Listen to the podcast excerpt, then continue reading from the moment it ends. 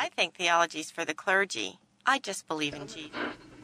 Certain hermeneutics of eschatology demand an exegetical approach. I think you shouldn't question what you were taught in church. Isn't that blasphemy or something? Welcome to the broadcast. This is uh, Theology Unplugged. We are coming to you folks in a very special way once again. We are in the middle of the Credo House, Tim. That's right. Coming to you live. No, not live. I always say live. We're recording it live. Yeah. That'd be weird. How could you not record live? I know. That's... Yeah. Yeah, I agree. I think we ought to figure out a way to do that. That'd be very efficient. That's that's getting into philosophy, so it's good that we have a philosopher here that we can talk about. Yeah, we do things. Have a philosopher here. It is our special broadcast called Converse with Scholars on Theology Unplugged, where if, if you've never been to the Credo House or you come here sometimes, realize that every few months, every couple months, we have a special scholar that comes in. We fly him in from out of town and... and uh, and give them uh, a topic to speak on, and really it's the whole day with scholars. We have a yeah. three-part act where we have first the the uh, lunch with scholars for the members of the Credo House, then we hang out with the scholars, and well, really it's a four-part act. Then it's coffee with scholars, where you can just come in and get your book signed, hang out with the, the scholar. Then we have Theology Unplugged, then the big event is tonight, where we will... Um, uh, have uh, an evening with scholars. Yeah, and the idea is basically, I mean, in many ways, Michael, it's you and me just being selfish. We sit around and we're like, who are people that we want to have at the Credo House to hang out with for a day? And then so we make other people pay for it. Yeah, exactly, exactly. Uh, but it, but in a non-selfish way, though, too, uh, if, if that exists for us, it uh, part of our focus, too, is thinking of who are the people that we feel like most people wouldn't have easy access to, people uh, who we think are gifted in ways that we think would help edify our city. And uh, you know, we exist not, not so much just for a particular church in our city, but that with the hope that uh, that the Credo House might play a part in deepening our city to reach our city. And uh, and so we were, like, J P. Moreland was here a little bit ago, Dan Wallace, uh, Greg Kokel, I think were the last three that we had, Mike Lacona. They're really the people that we wanted to sit down and talk about with with.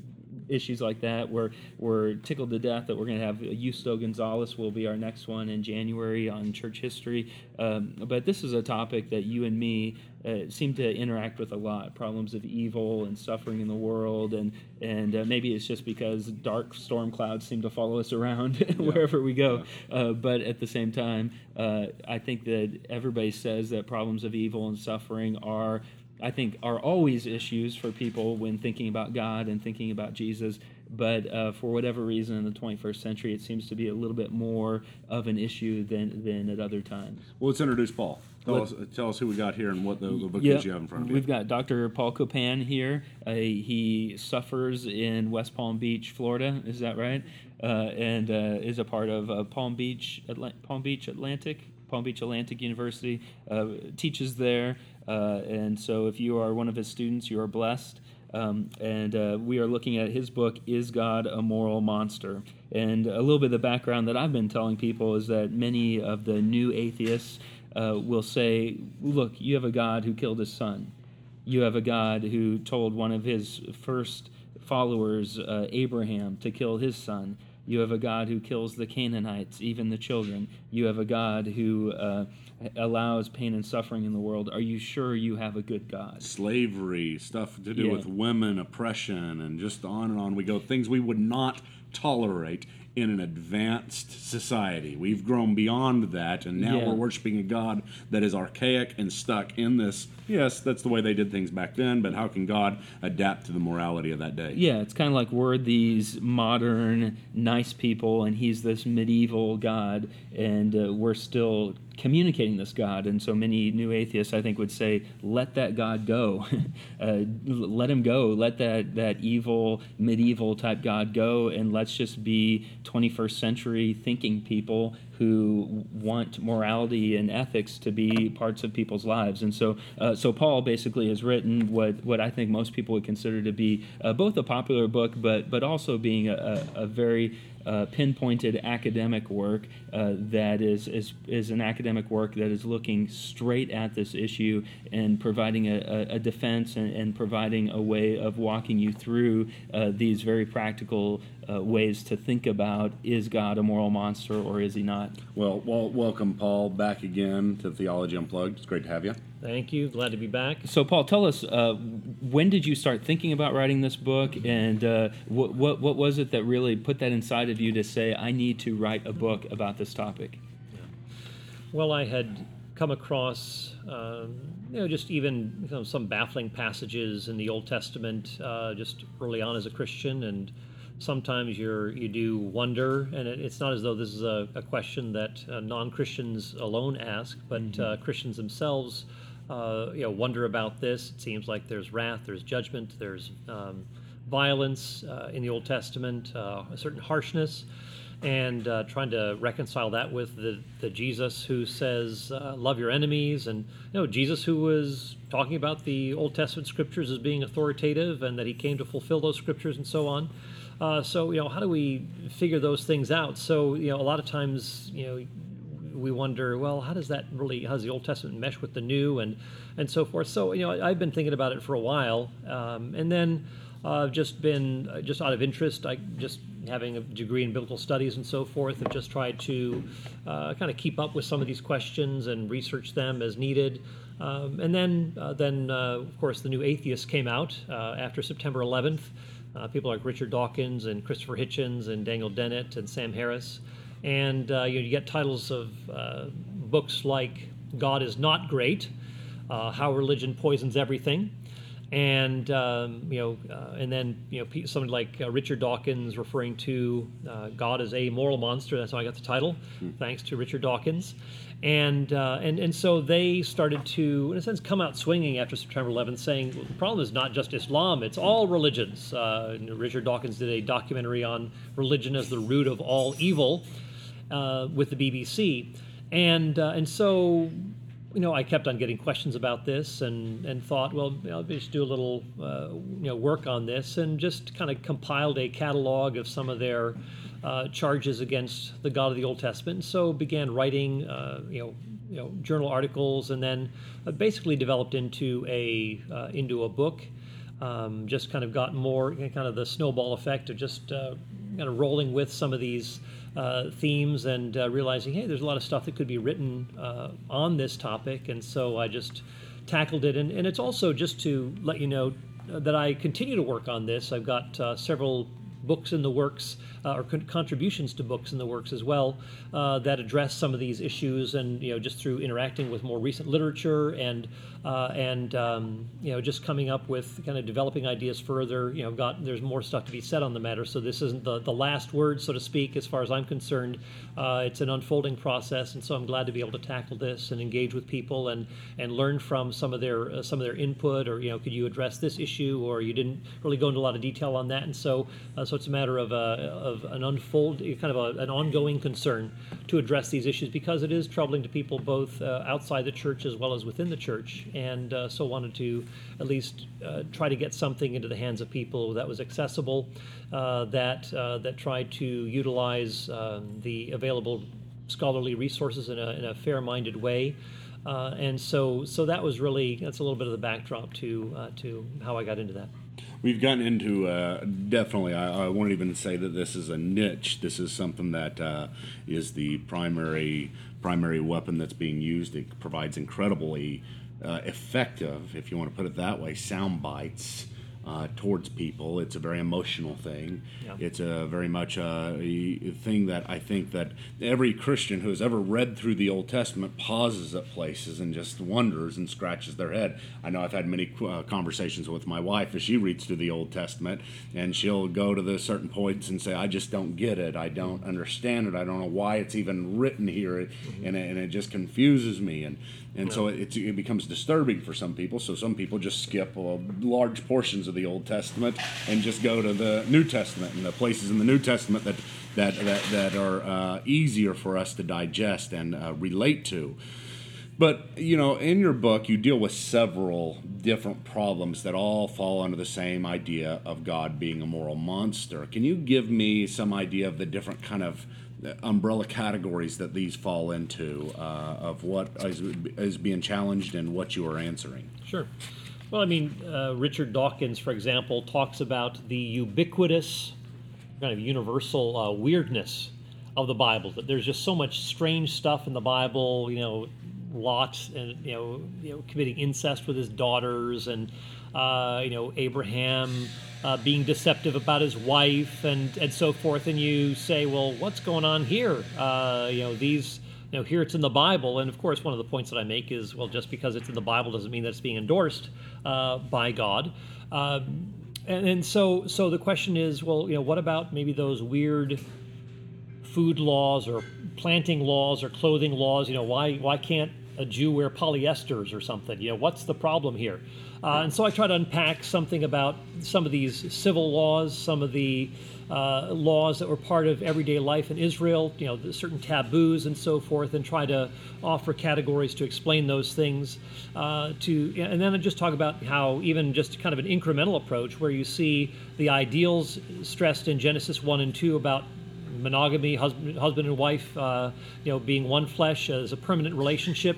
Uh, you know, every human being having dignity and worth, being made in the image of God. You know, Genesis chapter one, and so forth. And that these ideals have, in a sense, you know, that well, that the ancient Near East departed from these sorts of ideals, and so you see God kind of stepping in, meeting people halfway, where He's trying to get them back to the ideal, but also working with some of the Um, you know, some of the embedded social structures, uh, which, you know, for example, there's a patriarchal structure and so forth. But you also see God, in a sense, working with that. You know, the the, the male is the, in a sense, the point person, the legal point person for the, you know, within the home.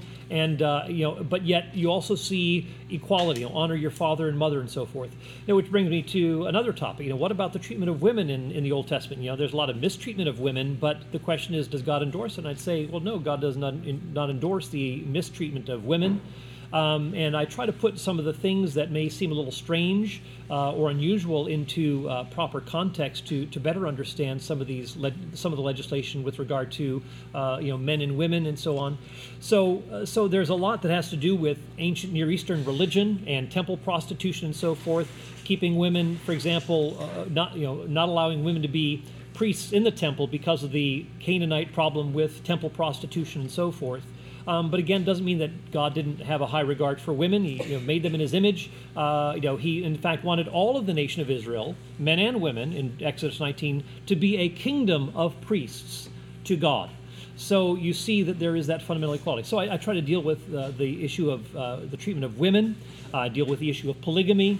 Uh, you know, you know, concubinage and how that's to be understood. Does God approve those sorts of things? Um, I also deal with the topic of uh, slavery. You know, is the kind of slavery that uh, rings in our ears as being uh, antebellum slavery in this country, is that the same sort of thing that is being talked about in the scriptures? And I, I say uh, no. Um, I mean, you have in the New Testament Roman slavery, which is different from uh, slavery in Israel or servitude in Israel. And so I draw some of these distinctions and actually talk about how the scriptures actually have Uh, high regard for the value of those who are, uh, you know, in servitude. Uh, that there is a time limit to how much, how long you can keep someone under con- contractual hire and so forth. So that's, uh, you know, another category. You know, I have a couple of chapters on servitude, and then I have several chapters on the issue of warfare, understanding what is going on with the the Canaanites and the Amalekites and so forth. Uh, you know, is God literally commanding people to be, you know, that people be wiped out, utterly annihilated, or is there something Uh, is something else going on here? Uh, is God more interested in wiping out, uh, say, the forms of idolatry that could lead, lead the people of Israel astray? Or is it uh, something much more totalistic? Uh, so, so I go into exploring those topics, and um, and then have a you know in the in the end, what I do is I try to talk about God as the foundation for objective moral values and human dignity and rights and so forth, and then in the last chapter I talk about the influence of the Christian faith uh, throughout history. You know, the Jewish uh, you know Judeo-Christian faith, and the benefits that have been brought to primarily Western civilization because the because of this strong influence of the Christian faith, uh, and you know le- you, it leaves you wondering where in the world would we be had Christ not come into the world and had Christians not lived uh, you know in, in in keeping with the pattern that Christ set for them to bring about this kind of a transformation. twenty eleven, that was last year. Yeah. Yeah, that was um, uh, Sam. Obviously, Sam's not with us. Yeah. Uh, We asked him to come, and he said, no, I, I'm not sitting down with any Arminian scum.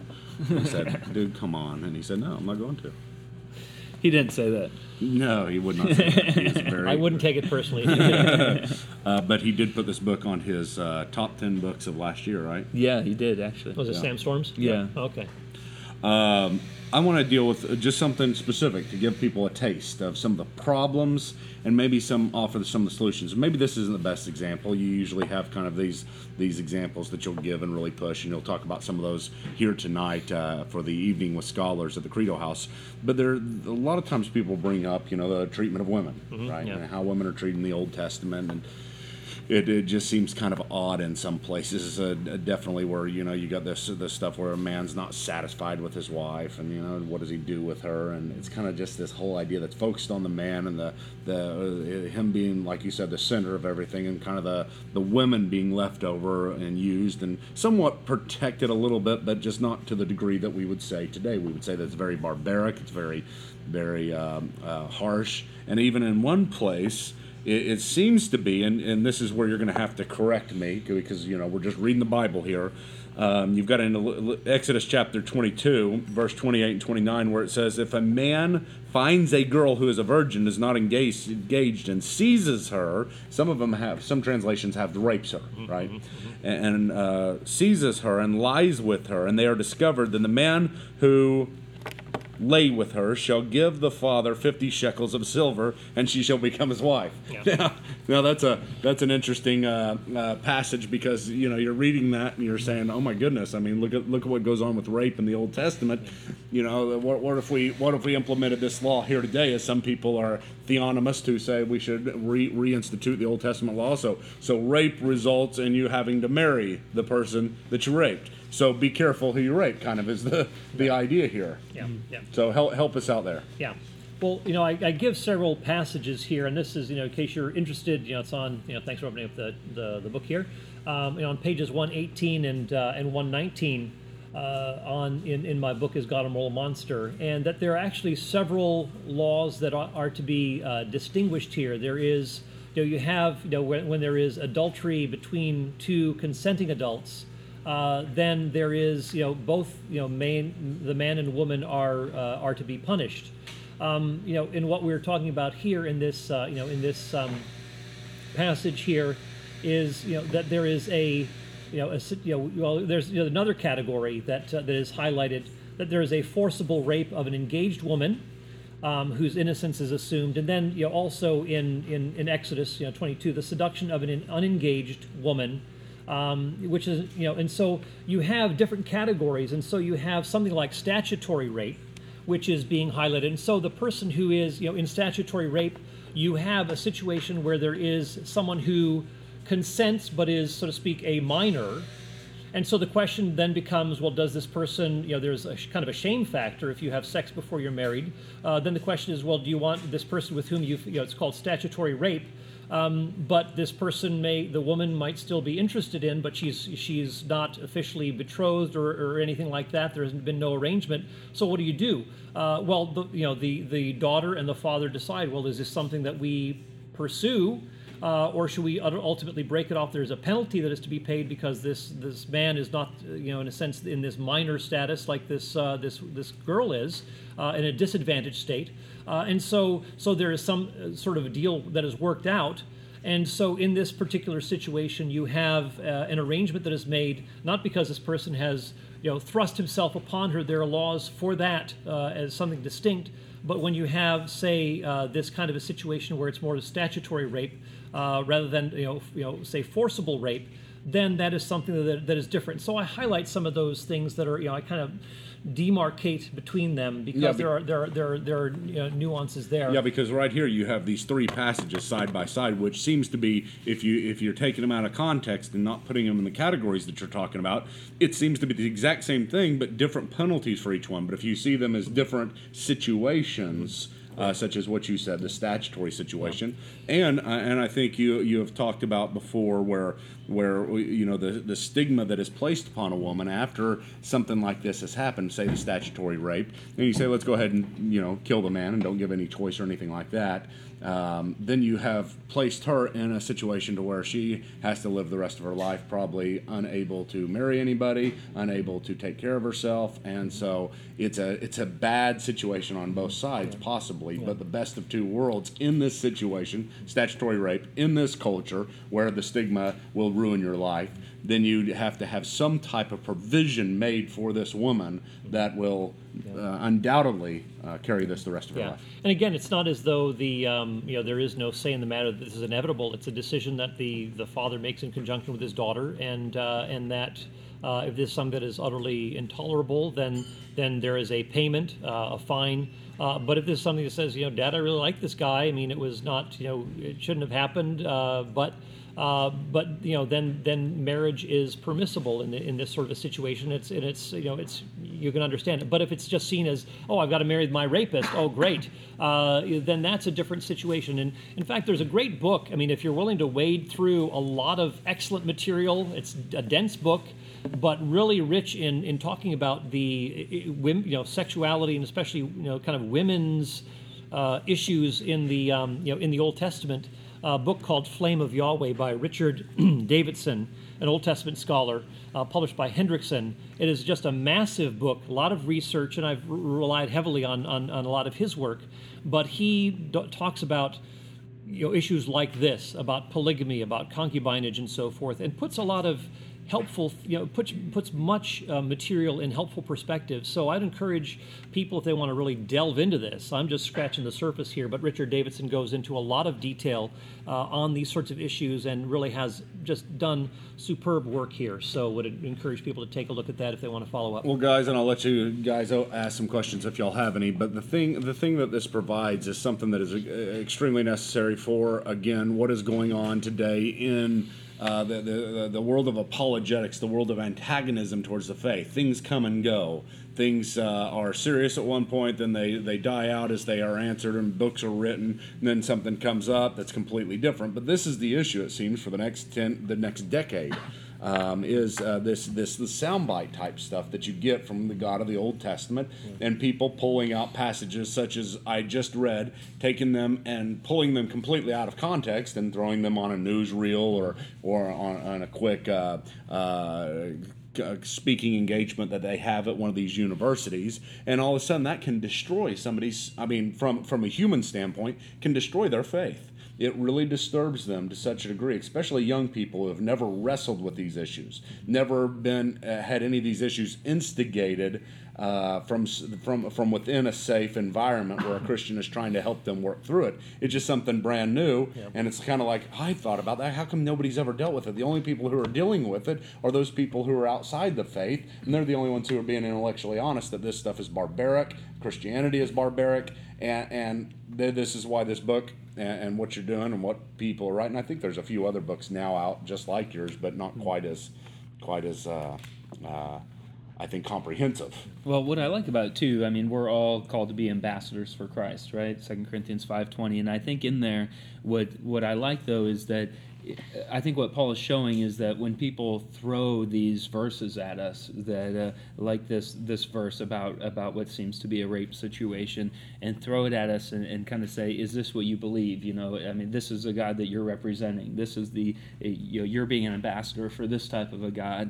And what I like is that I think uh, Paul is showing, though, that that this world isn't that much different than our world, that a lot of the the complex laws we have set up, God set up many of those similar complex laws as well. And uh, for whatever reason, when someone's reading the Bible, they're thinking, oh, this is this is a total different God out of a total different world, and he's telling raped women to marry the person that just raped them. And I think Paul is breaking that down and showing, no, this is more like the legal system that we have set up, and God is being gracious, stepping into that time and place and bringing morality to the situation, actually, instead of immorality, and uh, which I think can, and it's a, a, a book that can actually be, be read by most people.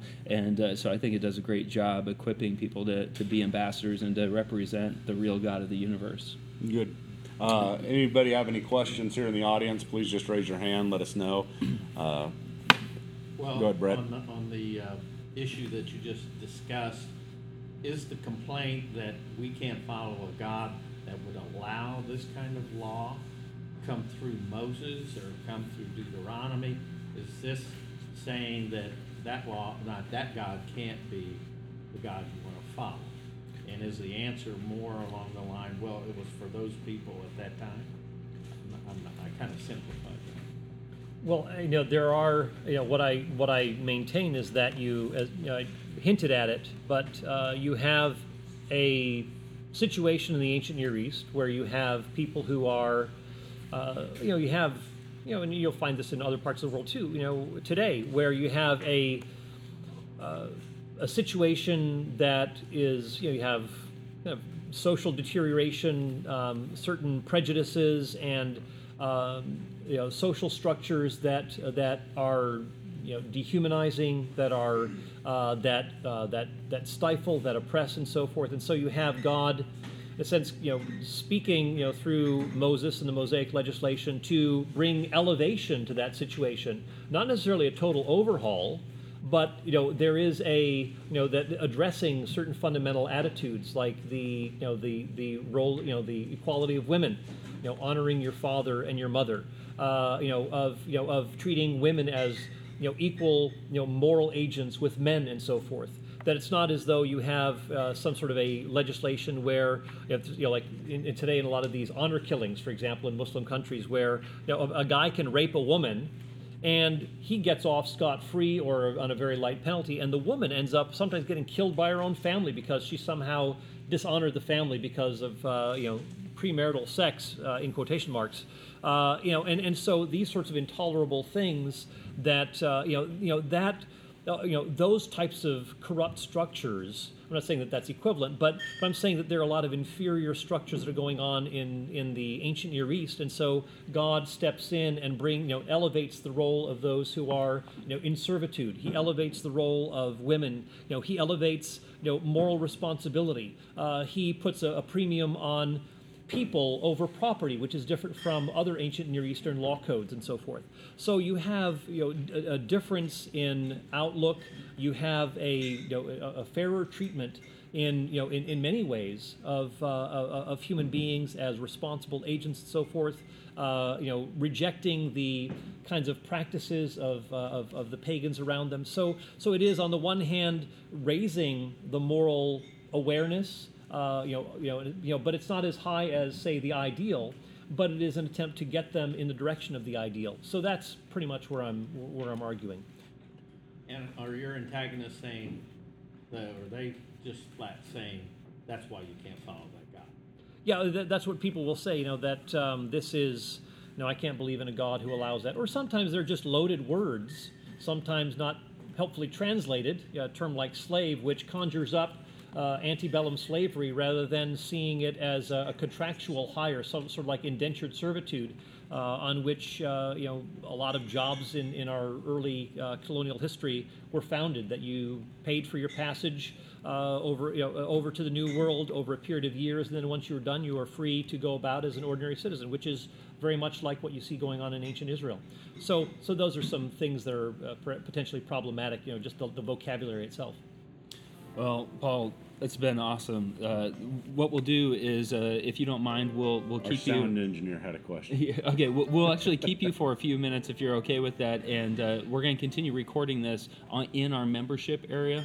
And so, if you're a member or would like to become a member, head on over to that area. And then uh, in that area too, we'll have Paul's uh, talk tonight as well. So if you go to credo house dot org, uh, then over on the right, click on Become a Member. Uh, we'd love to have you over there, and, and love to have you uh, continue seeing these questions. And uh, Paul, really, we just love to have your support. Yeah, would love both. Uh, but then you could see Paul uh, tonight. And it's for, a worthy cause, I might add. Yeah, for, so for about an hour and a half tonight, Paul will be uh, be, be discussing these issues, and uh, with a hopefully a room full of people here at the Credo House. But uh, thank you for all that you do for the kingdom. Uh, I'm excited for you. We were talking earlier about all the works that you have coming out in such various fields, and so we appreciate you uh, contributing to playing your role in the body of Christ. Uh, to edify us so that we can be of, of, of help to our city, directing people to Christ. So thank you for being here. And uh, this has been Theology Unplugged.